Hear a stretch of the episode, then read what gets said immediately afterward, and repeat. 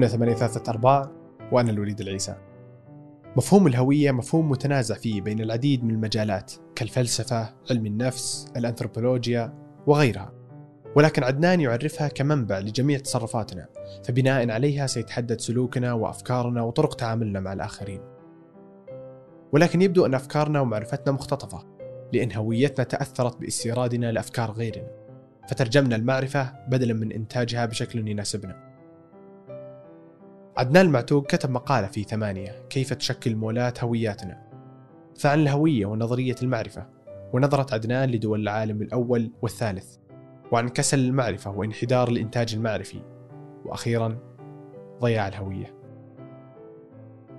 أنا يعني كمبتعث يعني أول ما طلعت الابتعاث ونجي مثلا نعبي أوراق لما تكتب اسمك وبياناتك الأمريكان عندهم حاجة هنا يطلبونك دائما اذكر عرقك. نحن عرب. لكنهم ما يكتبون الإنسان العربي يكتبون الإنسان الأبيض اللي هو الأمريكي الأبيض ال- بعدين الأسود ويكتبوا مثلا الأفريقي الصيني و و و العربي ذا مو موجود يعني الإنسان العربي حاطينه أخرى. فهذا خلاني أول شيء ما أشوف هويتي في داخل هذا السياق. بديت أسأل من أنا اللي جاي من السعودية يعني. هذا هذا الشيء الأول. الشيء الثاني وهو الأهم بالنسبة لي هي الرحلة أنا عشتها أسميها رحلة الإدراك اللي عبرتها أنا شخصيا حتى وصلت لمفهوم الهوية داخل مجتمعنا السعودي وعلاقته بالهوية الإنسان المتحضر. الإشكال الأول ربط التحضر بالغربي والتخلف بالعربي. هذا هذا إشكال كبير يعني موجود.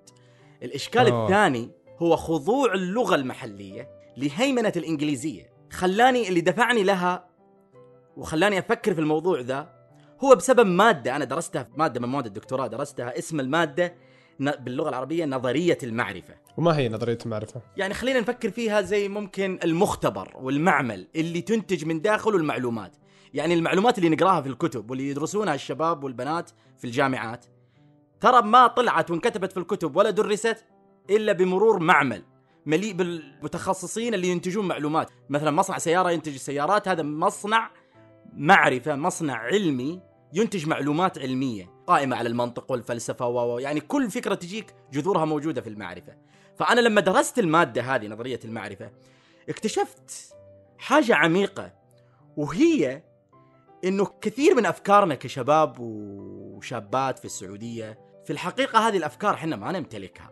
ونشعر أننا نمتلكها ونتحاور حولها وكأنه لنا وعي فيها وفي الحقيقة وعينا مختطف. كيف يعني مختطف؟ إنه يعني الأشياء اللي نمتلكها المعلومات اللي عندنا كلها جاية من برا يعني مو إنتاجنا إحنا. أعطيك مثال حتى يوضح فكرتي بشكل جيد.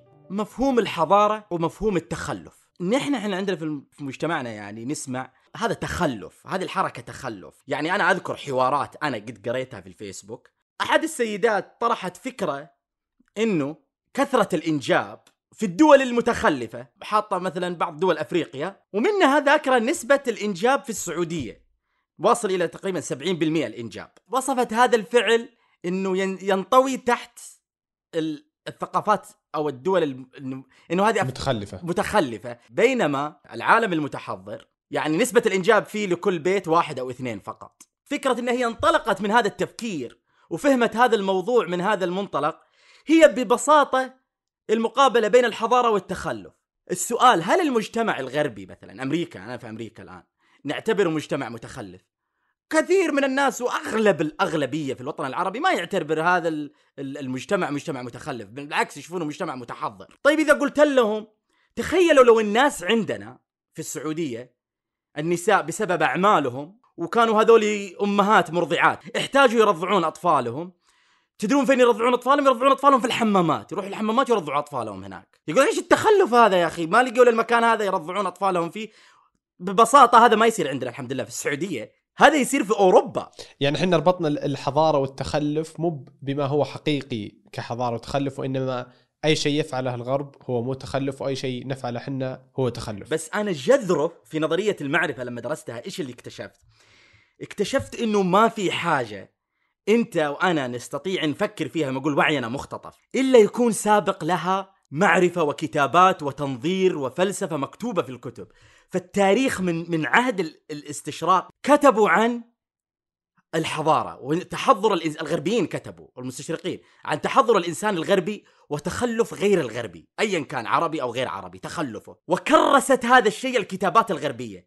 جات ردة فعل الإنسان المثقف العربي ما رفض فكرة التخلف اعتنقها وقال حتى نحن نخرج من تخلفنا يجب أن نلحق آه. نلحق بالركب سبب سبب اقتناع ال- ال- الشخص العربي إنه هو متخلف هل هي كانت يعني بسبب ضعف منه أو بقوة الإعلام اللي كانت جاية من برا والمستشرقين يعني ولا إيش؟ أنا في وجهة نظري مم. موضوع الهوية اللي أنا جالس أناقشه الإنسان لما يشعر بهويته ويشعر بأهميتها ستجد إنه إنسان لا يستطيع أن يقف في موقف أو يحضر في فكرة يناقشها أو في أي حاجة حتى على مستوى الأغاني حتى على مستوى اللباس حتى على مستوى قصات الشعر أنا هنا ما أتكلم على مستوى المعرفة والفلسفة فقط حتى ال- السلوكيات والتصرفات اليومية تجد الإنسان إذا هو واعي جدا بهويته يصبغ عليك هويته. يطرح هويته لك ما يفرضها عليك يطرح هويته أمامك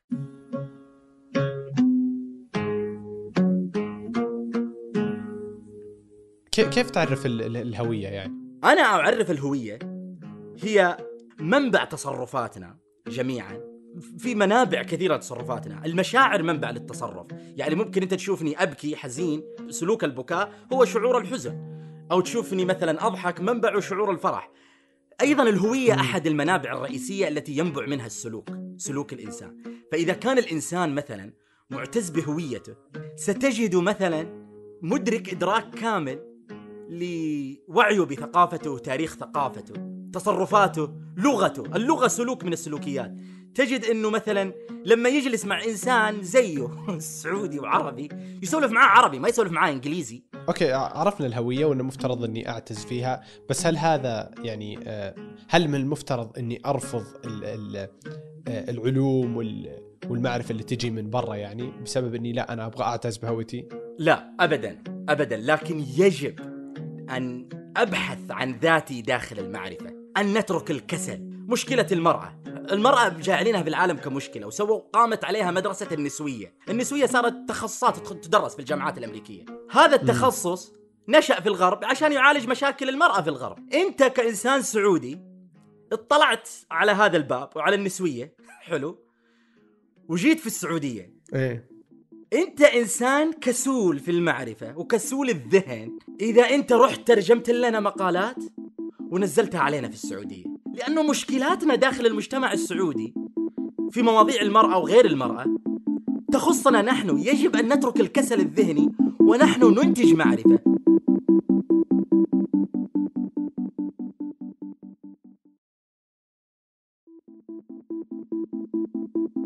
أنا قبل أن أكون عربي ومسلم أنا أيضا سعودي. يجب أن يكون لي هويه سعودية إن نحن جميعا كسعوديين نحاول ننجز يعني. عندي قيم تشاركني فيها العربية يعني من كل البلدان العربية والإسلامية حتى من الصينيين المسلمين الصينيين يعني. لكن اللي يميزنا كسعوديين إيش هذه الرسالة اللي بنوصلها؟ إيش الفكرة اللي بندخل بها؟ إيش تفكيرنا ولغتنا؟ أنا لما أتكلم مع إخواني السعوديين المبتعثين وحتى لما ارجع السعودية واقابل الناس اللي هناك أقول نحن الأفكار اللي نحملها يجب أن تكون من إنتاجنا نحن و... ما نكون نحن نأخذ أفكار بالنيابة. ينتجونها كتاب غربيين أو علماء غربيين ونجي نحن نترجمها وننقلها ونتبناها. هذه هذا أنت كذا فقدت هويتك في الموقف.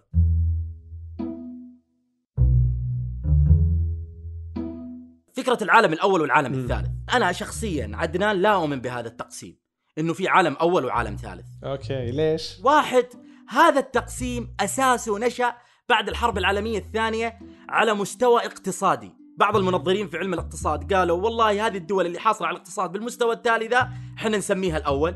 اللي بالمستوى هذا نسميهم الدول الثانية وكذا. واللي مرة من يعني في الاقتصاد متدنين هذا بعد العالم الحرب العالمية الثانية نسميهم العالم الثالث. لو بنقسمه على مستوى القيم مثلا والأخلاق اوه إيش بيصير العالم الأول والعالم الثاني؟ إذا بنقسمه على مستوى دخل الفرد دخل الفرد مثلا في السعودية اللي مثلا يكون دخله متوسط أو قول محدود طيب في ناس في الصين دخلهم محدود في ناس في أوروبا دخلهم محدود. هذول بيصيرون عالم لحالهم والدخل العالي صحيح. جدا ذول البطرانين بيصيرون مثلا عالم. يعني أنت تحط المعيار على كيفك لكن تحط لي معيار اعتباطي على مستوى الاقتصاد وتعممه على كل شيء. في المقال برضو كتبت إنه آه الدول يعني اللي يقال عنها إنها عالم ثالث دائما تبغى تتفوق عن على العالم اللي يقال عنه أول. فتشوف كثير من المطارات وكثير من المولات في بعض الدول اللي يعني يقال عنها العالم الثالث أفضل وأجمل من اللي يقال عنها العالم الأول. ليش دائما تحرص إنها تتفوق عليه؟ أنا في وجهة نظري إنه المولات والأبراج والمطارات هذه منتجات تنتجها الثقافات مو بس الدول. هذه المنتجات يجب أن تكون هناك نعم. لكن لا يجب أن تكون هي فقط محل ومحط التنافس مع الدول الأخرى لأنها هي نتيجة للإنتاج العلمي والمعرفي. فنحن لو أنتجنا أكثر علميا ومعرفيا راح ننافس في أشياء أكثر من نتائجنا في المطارات والمولات وال... والأبراج. ممكن نا- ننافس في وعينا في علمنا في ثقافتنا في حلولنا للمشاكل. أنا في في المقالة ناقشت فكرة المكان. وكيف المكان يعبر من الخصوصية إلى العمو إلى العالم العالمية. فكرة المولات هذه. إيه. مول أصلا مثلا فكرة المول أول ما أسس أسس في ولاية آه مينيسوتا. وكانت فكرة عند الأمريكان في الاقتصاد اللي بنسوي حاجة يصيروا كل الأسواق فيها ويجونا في, تحت تحت سقف واحد. بعدين انتشرت هذه الفكرة ونزلت في كل العالم في الهند وفي الصين وفي الشرق والغرب. هذا. مكان ترى في الحقيقة اللي اللي رحل من مينيسوتا إلى إلى بلدان العالم. في الحقيقة ما هو المول المكان الم- المول يحمل فكرة المكان هذا. فكذلك المشكلة لها مكان ولها خصوصية. الماركات العالمية اللي يسمونها ماركات عالمية ترى ما هي ماركات عالمية؟ تراها ماركات محلية موجودة في الغرب. نحن وصفناها بالعالمية لأننا تأثرنا بتفكير الغرب إنه الغرب يقدم نفسه لنا كأنه عالمي. ونحن ما لنا أي عالمية ولا لنا إلا ننزوي وننحشر في أماكننا وخصوصياتنا. فنحن صدقناهم وهذا انهزام الهوية أنا في وجهة نظري. أن تقول أيوه هذه عالمية. قد يقول قائل لا لا لا هي عالمية لأنها موجودة في الصين وموجودة في كل مكان فجعلوها عالمية. لا يا سيدي هذا لأنه أيضا نعود للفكرة الأولى القوة الاقتصادية والعسكرية. تمام اللي قا... اللي نشأت عليها أمريكا وحققتها. ونشرتها في العالم. لا يمنع أن يسمونها هذه ماركة سويسرية مثلا حلو خاصة بسويسرا. ما هو مثلا عالمية. سويسرا ما هي عالمية مثلا. هذه الفكرة اللي بوصل لها صح هي هي محلية لدى سويسرا ولكن إنها انتشرت في العالم. بالضبط هي انتشرت في العالم. بس لما مم. فكرتي مع مفردتي العالمية إنها فكرة تحمل في قيمتها هذه المكانة العالية لهذا المنتج. بينما المنتج المحلي مثلا في داخل السعودية أو في أي مكان لا يتمتع بمكانة عالية بمكانة المنتج الآخر. العالمي هذا. نحن لما ندخل هوياتنا في الموقف الصناعي مثلا ستجدنا مثلا كسعوديين نحاول أن ننافس ونضع ثقافتنا وبصمتنا الثقافية في منتجاتنا وكيف نصدرها للعالم. طيب عن عن كذا كان في آخر قسم في الم... أو قبل الأخير كان عن الإنسان ال- المتسكع وذكرت شيء يعني قد قريت إنه أصلا يعني الآن في كثير من المولات حول العالم جالسة تسكر لأنها جالسة تخسر بحكم إنه يعني انتشر التسوق الإلكتروني. فصاروا الناس ما عاد يروحون عشان يشترون أشياء وإنما يروح للمول عشان السينما وعشان يقابل ناس جديدين وعشان يجلس بالمقاهي. فكانت ال- المولات آه، كان مكتوب إنه كثير مولات في أمريكا اللي كانت بس مهتمة بالمحلات وما كان عندها أماكن ترفيهية كثير منها أغلق. واللي باقي الآن واللي جالس يفتح هو اللي جالس يهتم بالجانب الثاني. فكذا وأنا كنت أقرأ يعني جالس أتذكر هذه فعلا يعني صار كثير ناس يروح للمول مو عشان يشتري لا. عشان الترفيه المطاعم يقابل ناس جديدة كذا يعني بحكم يعني قوة التسوق الإلكتروني. أنا ذكرت هذا التسكع لأنك تلاحظ أنه في ناس كثير يروحون المولات. تمام؟ ما يبغون يشترون أو يدخلوا أماكن بعض الأحيان تكون بمعنى الكلمة غالية على مستواهم الاقتصادي. فهو في الحقيقة مو هو رايح علشان يقتني الأشياء ويخرج. هو رايح هناك ممكن علشان يلتقي بأشخاص آخرين إيه، يتحاورون يتجولون في المبنى. هذه الفكرة في حقيقتها أول ما نشأت نشأت في الغرب. ما كان في أصلا فكرة مولات في, في تاريخهم الاقتصادي. بعدين أول ما اخترعوها وبنوها. وجدوا أن الناس يجون في الحقيقة علشان هذا الفعل اللي سماهم المتسكعين. تمام؟ هذا الفيلسوف الفرنسي. لأنه هذه المولات أخذت نفس الشكل وعبرت القارات لمجتمعات أخرى ولدول أخرى. خرج لك هذا الشكل من السلوكيات التي تشابه مجتمعات المولات في الغرب. لكن هذا لا يعني إن نحن نشبه الغربيين في أي شيء من قريب ومن بعيد. نحن تأثرنا من بعض سلوكياتهم. يعني كانه انعكاسهم علينا. كانعكاس الضوء. الضوء لما يدخل الماء ينكسر الضوء فيعطيك شكل آخر. الضوء هو الضوء اللي خارج الماء. لكنه أعطى شكلا آخر لما دخل على خصوصية جزيئات الماء. كذلك المولات والأفكار هذه التي ترحل إلى الأماكن الأخرى في العالم لما تنزل على أرض الواقع هناك تتكسر كما يتكسر الضوء فتطلع بشكلها. لكن أنا في وجهة نظري الذين لا يقدرون هوياتهم سينكسرون مثل ما انكسر الضوء أمام هذا التأثير. وش تقصد بالسلوكيات الناتجة عن الهوية؟ أنا أنا أعطيك مثال مثلا في الرياضة. أنا درست الماجستير في مدينة اسمها بافلو في ولاية نيويورك. تعرفت. على أصدقاء من الشباب المبتعثين في المدينة هناك سووا لنا group في الواتس الشباب أكثرهم يحبون الرياضة فيشاركون أخبار الرياضة ينزلون نكت عن الرياضة أنا لأني لا أفهم في الرياضة ولا شيء فكانوا يقولون نكت في الرياضة أنا لا أفهمها لأنه أنا ماني منتبه للرياضة ولا أعرف هويتي من المنطلق الرياضي جميل. لكن لأنهم هم يعرفون هويتهم من المنطلق الرياضي هم يعرفون النكت هذه هم يعرفون المنتجات اللي يحبونها هم يتصرفون بشكل معين وأنا تصرفاتي تختلف عن تصرفاتهم لأنه أحمل هوية مثلا أخرى. فهذه السلوكيات شك... هوياتنا تشكل سلوكياتنا بالطريقة هذه أنا في وجهة نظري. شوف نحن نستطيع نستورد أي شيء وهذا شيء بسيطة وسهلة وما فيها غلط. لكن الغلط إنك تستورد العلم والمعرفة واللغة. إذا استخدمت اللغة استو عفوا استوردت اللغة واستوردت المعرفة واستوردت العلم ترى هذا يعني أنك تستورد القيم والأخلاق.